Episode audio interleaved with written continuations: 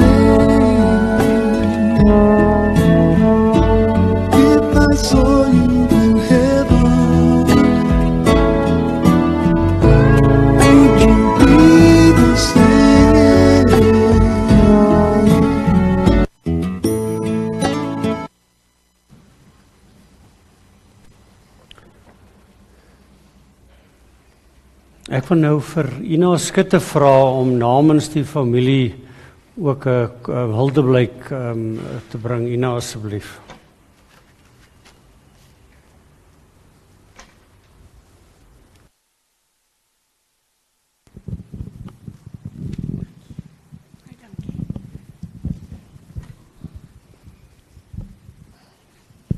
Môre almal.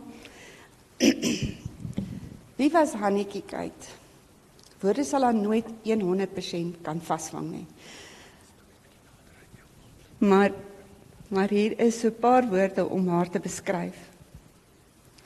Sterk, standvastig, maar tog sagmoedig. Hardkoppig, maar oopkop.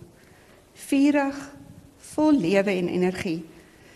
Biddend, vol geloof, barmhartig en liefdevol. Ek wil terugverwys na die eerste woord.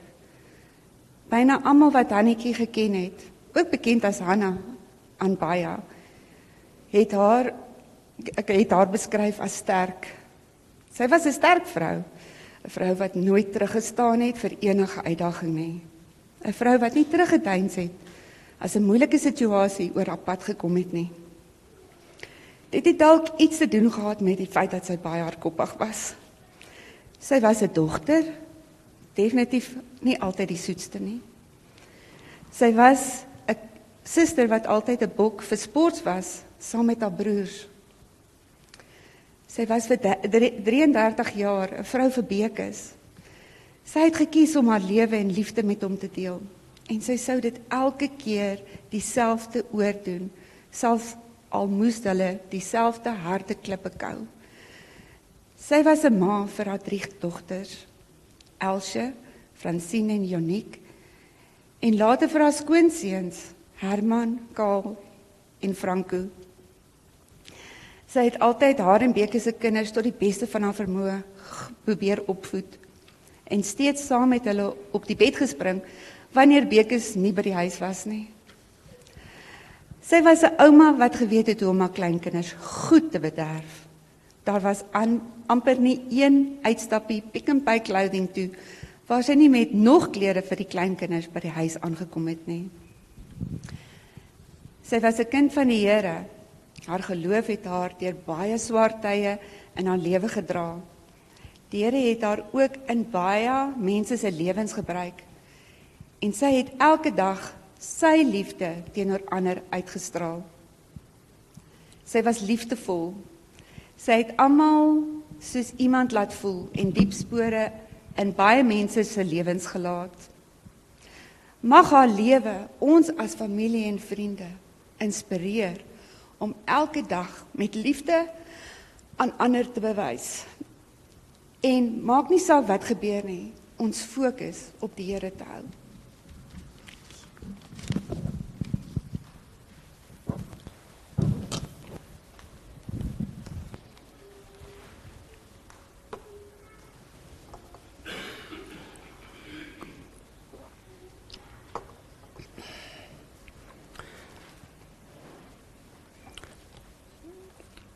Baie dankie Ina. Hannetjie was ook 'n geskenk van die Here aan haar mense. 'n Gawe van die Here, soos ons almal geskenke van die Here aan mekaar. Ons weet natuurlik nie altyd vir hoe lank ons aan mekaar gegee is nie. Maar ons kan net vir die Here dankie sê vir mekaar en mekaar uit die Here se hand ontvang en dan ook as ons nie meer daar is vir mekaar nie, net vir die Here dankie sê vir die voorreg dat ons deel van mekaar se lewens kon wees. Kom ons sê vir die Here dan ook dankie eh, vir Annetjie wat 'n gawe en 'n geskenk uit sy hand was. Hemelse Vader, ons wil regtig uit ons harte uit vir U baie dankie sê. Vir Annetjie wat 'n geskenk uit U Vaderhand was vir al haar mense. Vir haar eie ouers, vir haar broers, vir bekes, vir die kinders, haar kleinkinders, haar familie, haar vriende, haar mense by die werk, almal wat deur die jare met haar te doen gehad het. Dankie Here dat ons geïnspireer kon word deur haar menswees en ook haar dapperheid. Die innerlike sterkte wat sy weerspieël het. Dankie Here dat sy ook hierdie stryd teen die kanker met soveel dapperheid geveg het midde van geweldige swaar kry en groot uitdagings. En verskeie kere wat haar lewe aan 'n draadjie gehang het. Dankie dat sy ook geveg het toe sy moedeloos was en swaar gekry het fisies ook psigies en geestelike aanvegtinge beleef het. Dankie Here dat sy erns gemaak het met u woord en erns gemaak het met gebed. Dankie dat haar kinders vir haar so kosbaar was en dat sy alhoewel sy iemand was wat wat deeglik was dat sy ook iemand van pret was. Dankie vir die wonderlike getuienis dat haar dogter sê dat sy hulle beste vriendin was. Dankie dat sy haar kleinkinders so bederf het en kon geniet het. Ons is so hartseer dat haar kleinkinders en haar familie haar nie nog baie jare kon geniet het nie. Dankie Here dat sy vir ons 'n boodskap los wat sê die lewe gaan ten diepste oor die liefde. Dankie dat sy die wese van die evangelie ontdek het en gesnap het deur u genade. Dankie dat die Here Jesus ook vir haar aan die kruis gesterf het en opgestaan is en dat sy die nuwe lewe in Christus kon beleef, vergifnis en die pad saam met U en saam met haar mense. Here, al die dank en die eer en die lof en die aanbidding van ons harte kom aan U toe vir haar wat 'n geskenk was uit U hand uit. Ons bid dit alles ook met die verwagting Here dat U deur die res van die diens en deur die verkondiging van die woord en die liedere en alles wat ge, ons gaan doen vir ons versterk en vir ons troos. Amen. Kom ons sing dan nou die uh, treffende lied uh, praat ek mense engele tale wat ons ook gesien het in die boodskap wat Annetjie vir ons gegee het. Dit gaan ten diepste oor die liefde als versit jy berge Maar jy doen dit nie in liefde nie, beteken dit niks nie. Al doen jy alles. Al praat jy soos die beste prediker kan praat. En as nie uit liefde nie, dan sit net 'n absolute geraas. Kom ons sing uh hierdie pragtige lied met twee verse.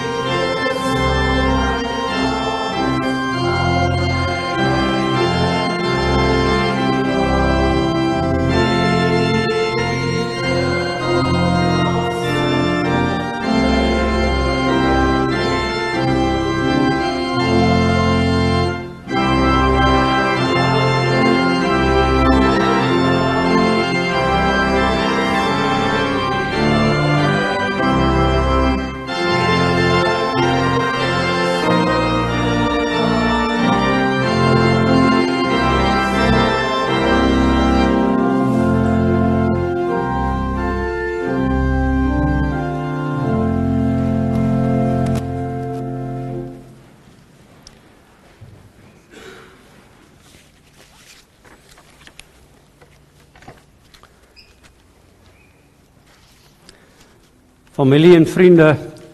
Ehm um, Hannetjie het vir altydens haar siekte wat sy 'n dapper stryd gestry het teen kanker het sy ongelooflik erns gemaak met die woord van die Here. Haar Bybel is 'n absolute getuienis. Sy het hom metafories gesproke, het sy hom verslind. Sy het hom gelees. Sy het geworstel met die Here, gepraat met die Here. As ek by gekom het het ons gepraat oor die Bybel. Het ons gesels oor gedeeltes. Het sy met my gedeel wat sy ontdek het en wat sy alles gelees het in haar Bybel met al die uh, plekmerke in die Bybel waar sy oral gelees het. Een van haar absolute gunsteling psalms is Psalm 91. Wat 'n ongelooflike psalm is. Die psalms is ontsettend kragtig. Geen wonder dit speel so 'n rol in die geloofsgemeenskap oor die eeue se se lewe. Dis baie keer soos mense sê daai gedeelte in die middel van die Bybel wat so vuil gevat is omdat mense so baie daaraan lees en baie daaroor praat omdat so ons harte en worstelinge treffend verwoord.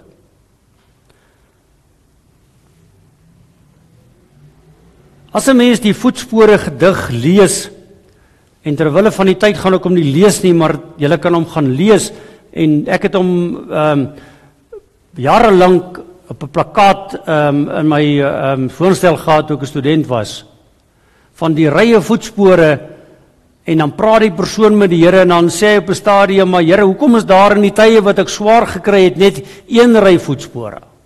Hoe werk dit dan? U het dan gesê u sal by my wees u sal saam met my al die pad al die die, die hele pad gaan. En dan antwoord die Here en sê waar daar een ry voetspore was dit is die tye wat ek jou gedra het. In Psalm 91 ehm um, en ek wou ook na Psalm 73 gekyk met terwille van die tyd want 12 uur is beerdkrag en ons wil baie graag die mense wat deur die stroming ook inskakel in die diens en ook baie welkom aan julle. Ehm um, wil ons uh, voluit tot die einde by ons hê.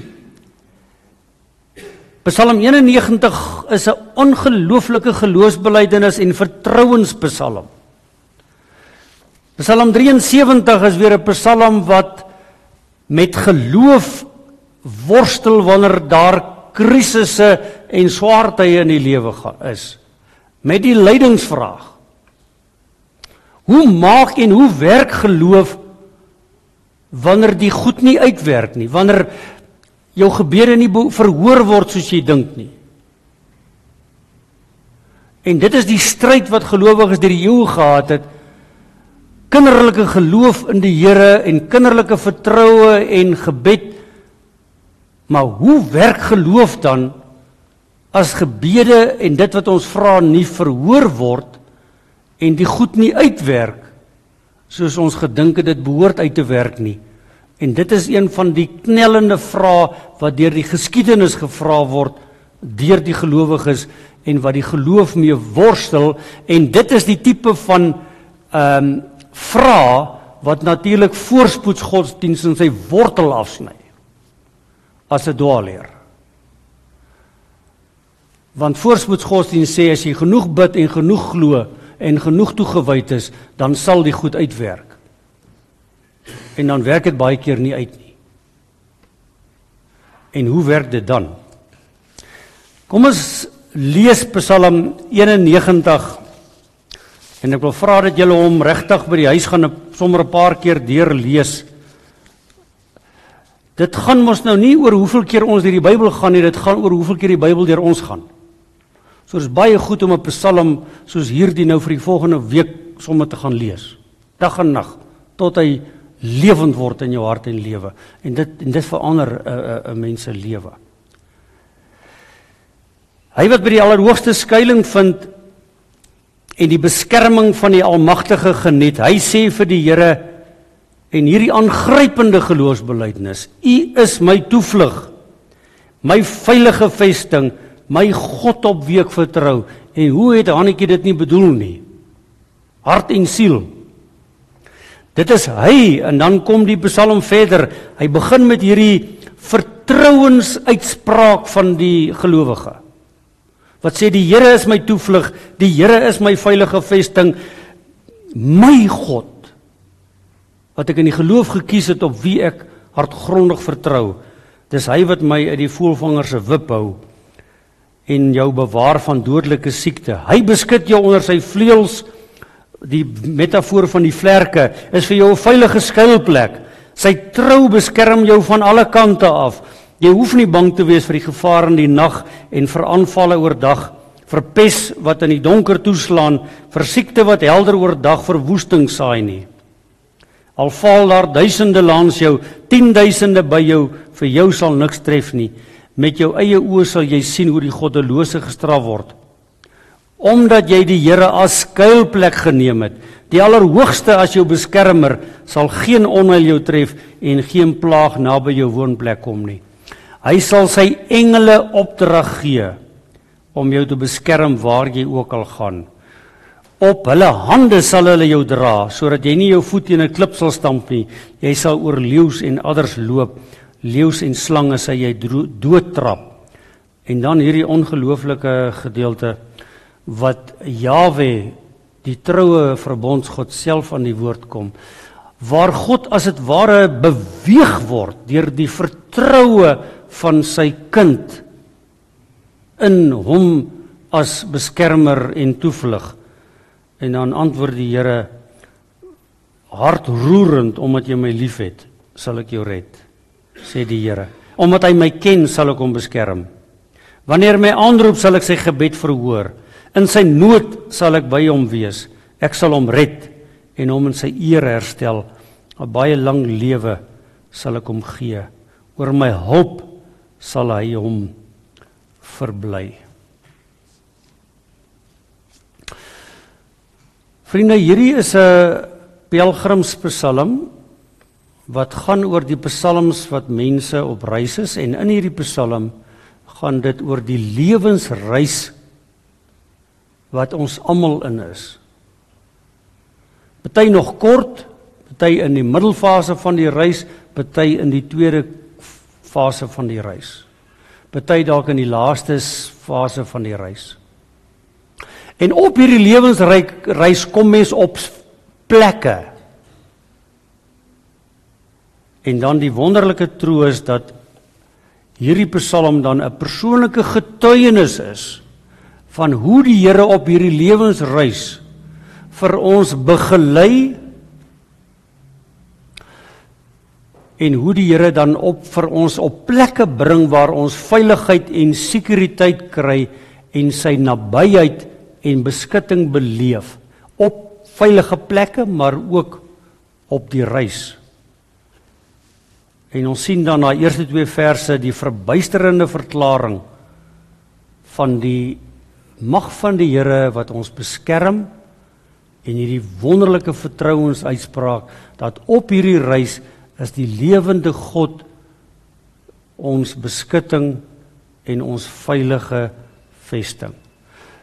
Nou een van die baie bekende Ou Testamentiese in die wêreld sê die psalms kan mens indeel in psalms van oriëntasie waar die digter die Here loof en prys oor die lewe goed is en mooi is en goed uitwerk en wonderlike seën beleef. Dan praat hy van dat daar psalms is van disoriëntasie. Waar die mat onder jou uitgeruk word waar jy die skokkende nuus kry van dat jy kanker het. Waar jy die skokkende nuus kry van die dood van 'n geliefde, waar jou jy jou werk verloor of jou besigheid bankrot speel of jy onreg beleef of jy geweld of misdaad beleef in die stad of op die plaas of waar ook al. En jou lewe net totaal disoriëntasie het. Jy weet nie wat aangaan nie. Jou geloof werk nie soos jy dink nie. Jy ervaar nie God se nabyheid nie. Jy lees die Bybel, jy ervaar nie en jy hoor nie die Here se stem nie. Jy bid en jy voel jy bid in die plafon vas en jy nie 'n klou het hoe werk geloof nou nie. En baie van die psalms verwoord dit. En natuurlik het Hannetjie dit ook beleef. Hierdie disoriëntasie, nie verstaan wat gaan aan nie. En dan kom die psalms op 'n plek waar 'n mens 'n nuwe oriëntasie beleef. Wat daar weer vir jou 'n nuwe perspektief deurbreek. En jy vanuit 'n nuwe perspektief saam met die Here hierdie pad kan stap. En vanuit hierdie perspektief kan jy saam leef met goed wat jy nie verstaan nie. Dis soos twee ou getroudes wat sê Ek sal my man of my vrou nooit verstaan nie, maar ek bly lief vir hulle.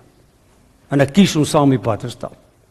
Maar dis waarskynlik nie die Here wat hulle regtig verstaan. Maar dat jy nog steeds met onbeantwoorde vrae en goed wat jy nie kan verstaan nie, saam leef en gelukkig is en in 'n lewende liefdesverhouding leef en die Here vertrou en sê Here, daar's goed in die lewe wat ek nie verstaan nie. Daar's gebede wat ek nie beantwoord is nie. Maar ek kies nog steeds omdat U deur die gees van God my oortuig het dat U my toevlug is en dat U my beskermer is.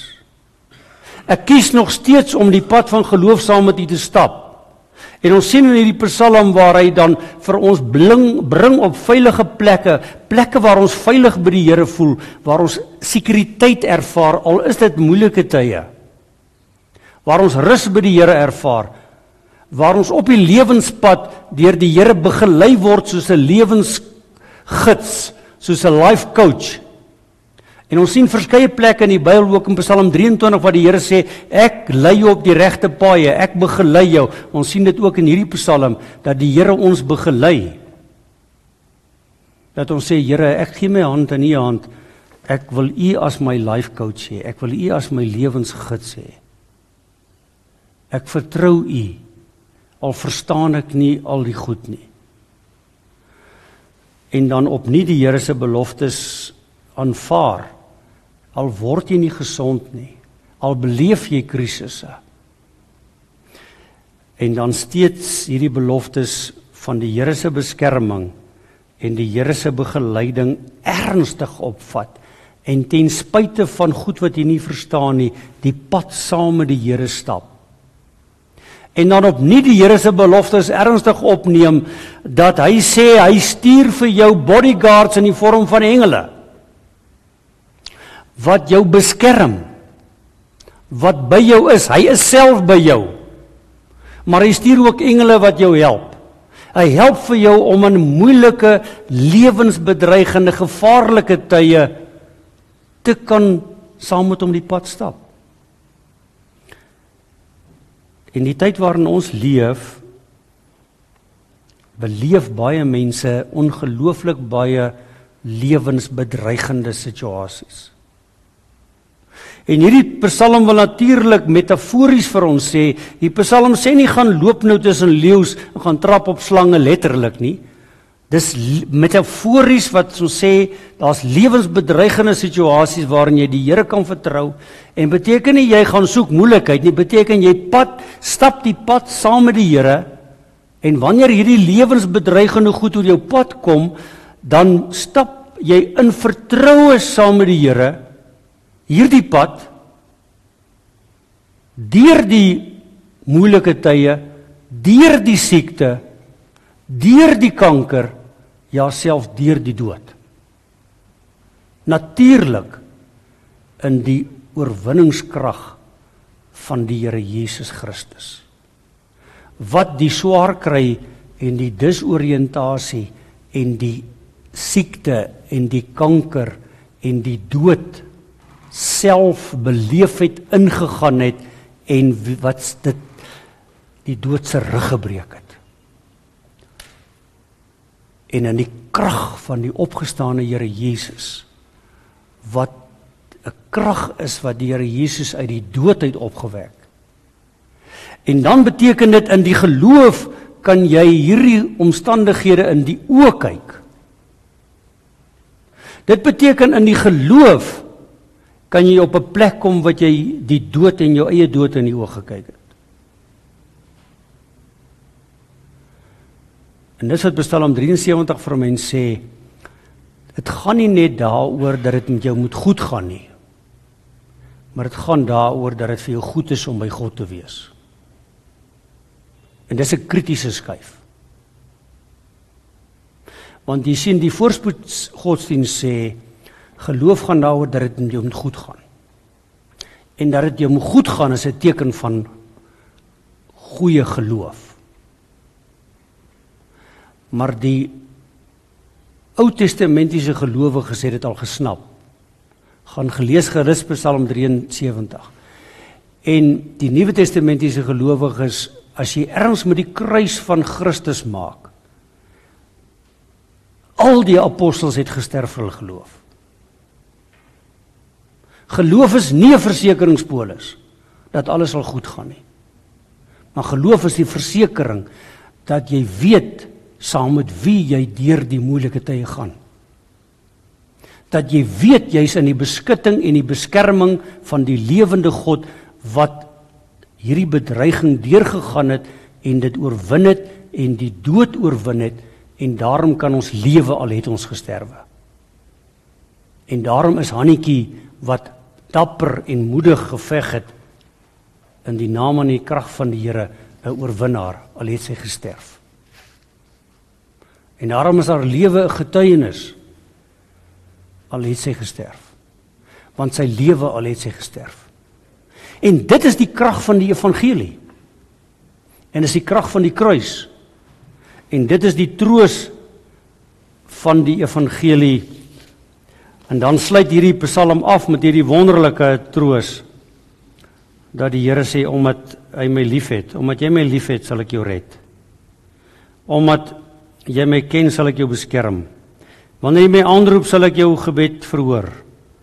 In jou nood sal ek by jou wees. Ek sê jou red en jou in ere herstel. 'n Baie baie lang lewe sal ek jou gee. Oor my hulp sê jy baie bly wees. In Nuwe Testamenties is dit aangrypend ontsluit deur die kruis en die opstanding van Christus wat ons dan die ewige lewe het en in ere opgeneem word. Waar die Here vir ons inwag soos 'n goeie gasheer eregaste inwag en ons ontvang soos eregaste. En hierdie Here vir Hannetjie soos 'n eregas ontvang. En sit sy aan die feesmaal waarna toe ons ook uitgenooi is om by aan te sluit en by aan te sit in hierdie lewe maar ook in die lewe hierna. Hannetjie sal nou vir ons sê dit is die moeite werd. Al het sy gelei weens kanker en het sy gesterf. Sy sal nou sê dit is die moeite werd. Stap die pad saam met die Here. Al werk dit goed nie altyd uit soos jy dink nie. Dit bly nog steeds die moeite werd. Daar is nie 'n ander pad nie. Mag die Here deur sy gees wat die trooster is. Week is by jou en die kinders wees. Dis 'n moeilike pad wat jy moet stap. Dis 'n moeilike pad om julle ma en julle ma by julle te hê nie. Dis 'n verskriklike moeilike pad dat die klein kinders nie hulle ouma by hulle het nie.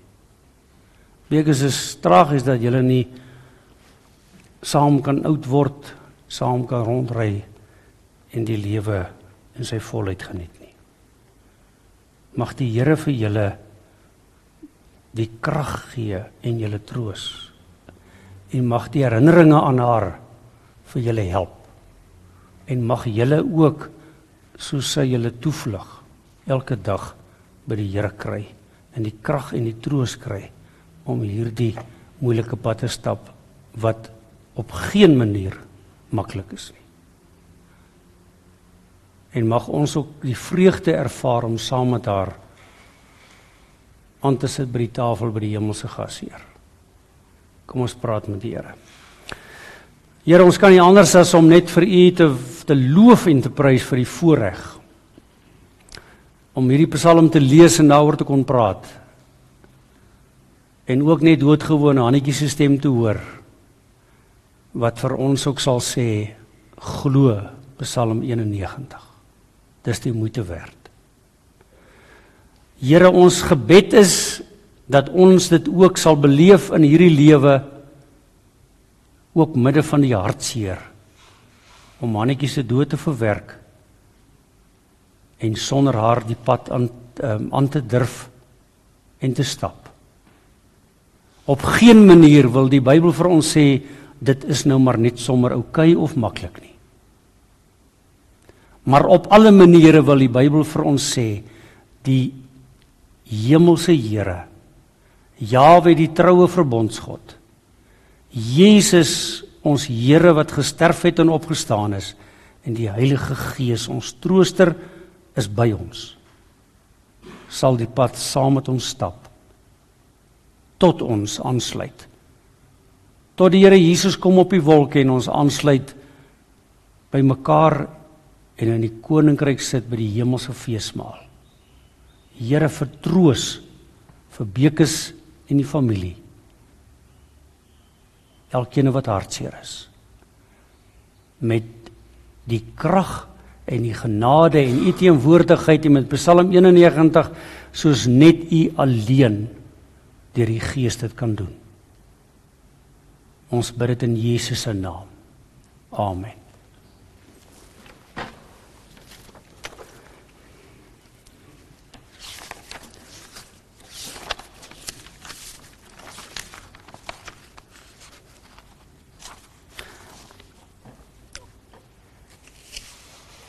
Familie en vriende, ek wil die ehm um, begrafnisformulier lees wat wonderlike trooswoorde ook vir ons het. Hannetjie Kuit is deur die dood van ons weggeneem. Die Here Jesus het gesê, ek is die opstanding en die lewe. Wie in my glo sal lewe al het hy ook gesterwe. Dis die wonderlike troos, sy lewe al het sy gesterwe. Deur die opstanding het Jesus die dood oorwin en kan die gelowige uitroep dood waar is jou oorwinning? Dood waar is jou angel? Daarom treur ons wel. En dis die wonderlike troos ons mag huil. Maar ons huil nie soos mense wat geen hoop het nie want ons weet die oorwinning is behaal ons het hoop. Die dood van Hannetjie is 'n groot verlies. Dit bring hartseer en dit bring pyn. Tog gee die Here self sy troos en sy bemoediging. Hy sal julle smart verlig Hy staan julle met sy liefde by en hy beloof om die pad verder saam met julle te stap. Die dood van Hannetjie roep ons almal op om die lewe in 'n nuwe lig te sien en Hannetjie het op haar eie unieke manier praat sy met ons. En sy sê vir ons stap die pad. Dis die moeite werd. Daarom wanneer ons 'n geliefde aan die dood afstaan dan is dit elke keer 'n geleentheid vir onsself om te sê waaroor gaan die lewe vir ons? Jesus het immer vir ons aan die kruis gesterf sodat ons nie meer vir onsself sal lewe nie, maar vir hom wat vir ons gesterf het en vir ons opgewek is. Daarom sê ons saam met Paulus, as ons lewe, leef ons tot eer van die Here en as ons sterwe, sterf ons tot eer van die Here. Of ons lewe of ons sterwe, ons behoort aan die Here. Wat 'n wonderlike troos ons lewe en ons sterwe ons behoort aan die Here. Filippense wat sê al wat ek wens is om by Christus te wees. Nie lewe is Christus en die sterwe is wins. Aan hom kom toe die eer en die heerlikheid tot in alle ewigheid. By hierdie oomblik van afskeid is ons diep bewus van ons hartseer. Ons verlies. Ons geloof in die opgestane Here vervul ons met vrede en met hoop. Net so seker as wat hierdie afskeid finaal is, so seker is ons dat die Here ons red van die graf en met liefde en ontferming kroon en dat Jesus weer sal kom en dat ons vir ewig by hom sal wees. En die finaliteit van die afskeid is hier in hierdie lewe, waar ons weet ons gaan mekaar weer sien. Daarom bely ons, bewus van die werklikheid van die dood, dat die drie enige God 'n groter werklikheid is as die dood en die dood oorwin het. En met Jesus se dood en opstanding uit die dood en dat hy leef en sit aan die regterhand van die Vader waar hy regeer en met deernis vir ons intree. Kom ons doen dan die geloofsbelijdenis en ek gaan dit vir ons lees en julle kan dit hardop saam sê. Uh en die rede waarom ons dit doen dat ons sê al is ons hartseer en al is vandag die werklikheid van Hannetjie se dood vir ons pynlik, glo ons dat die Here 'n groter werklikheid is as die dood. En die dood die dood is oorwin. Ek gaan tog vra dat ons staan. Kom ons staan en dan bely ons ons geloof. Ek glo in God die Vader, die almagtige, die skepper van die hemel en die aarde.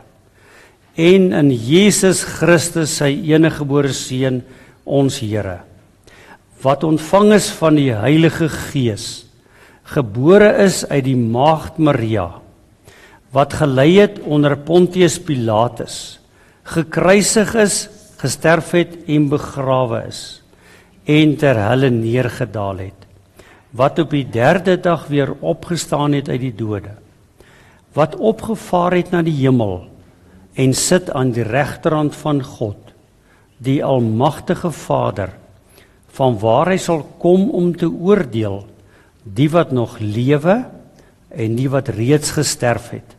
Ek glo in die Heilige Gees. Ek glo aan 'n heilige algemene Christelike kerk, die gemeenskap van die heiliges, die vergifnis van sondes, die opstanding van die vlees en 'n ewige lewe. Amen. Julle kan sit. En as ons amen sê, dan sê ons dit nie omdat ons gebid het nie. Ons sê amen omdat ons sê ja, Here, ons glo dit. Saam met die ganse Christelike kerk glo ons hierdie en leef ons vanuit hierdie. Ons gaan nou die uh die oorwinningslied uh, uh sing en na ons die oorwinningslied gesing het, dan gaan ons sit vir die bedankings en dan gaan Johan uh Swarts 'n uh, broer van Hannetjie die bedankings namens die familie doen. Kom ons staan en sing ons die oorwinningslied.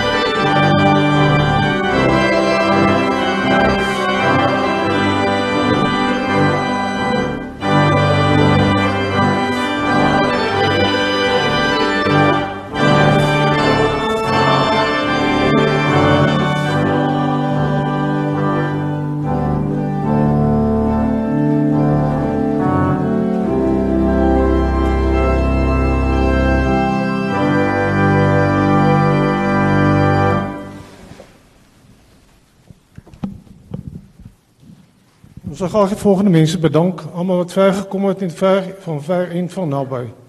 Organisasies en instellings, Afbop, Stan Gardens Hospice, Kloof Hospitaal, Raai vir Karen Meiburg, die blomme Francine, ehm um, die diensdominee Frikkie, uh, gereformeerde kerk Rietvallei, Ina en Awie Skutte vir die reël van die kerk.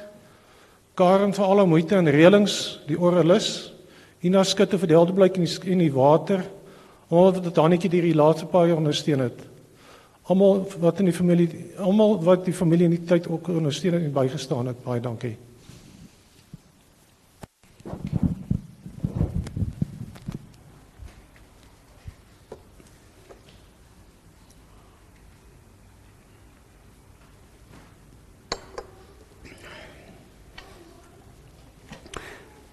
Familie uh, uh, vriende hier gaan nou na die uh, verrigtinge hier wat ons nou gaan afsluit uh, word jy genooi om saam um, tee en en verversings te geniet. En soos ek dit verstaan gaan ons by die agterste deur uit nie of by hierdie deur.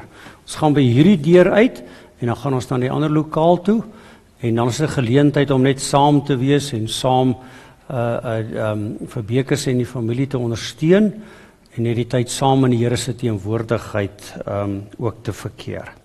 Ontvang die seën van die Here en ook in ons broosheid en in ons hartseer glo dat hierdie seën regtig met ons gaan en dat die Here ons seën en ons troos om ook tot seën en troos te wees verander. Die genade van ons Here Jesus Christus wat die dood oorwin het. Die wonderlike troue liefde van God ons Vader wat ons toevlug en ons veilige vesting is. Die teenwoordigheid en die nabyheid en die troos van die Heilige Gees wat ons helper is gaan met ons op hierdie pad van broosheid hierdie pad van treur en van afskeid neem. So seën die drie enige God julle die Vader die Seun en die Heilige Gees. Gaan leef vanuit sy seën en wees tot seën. Amen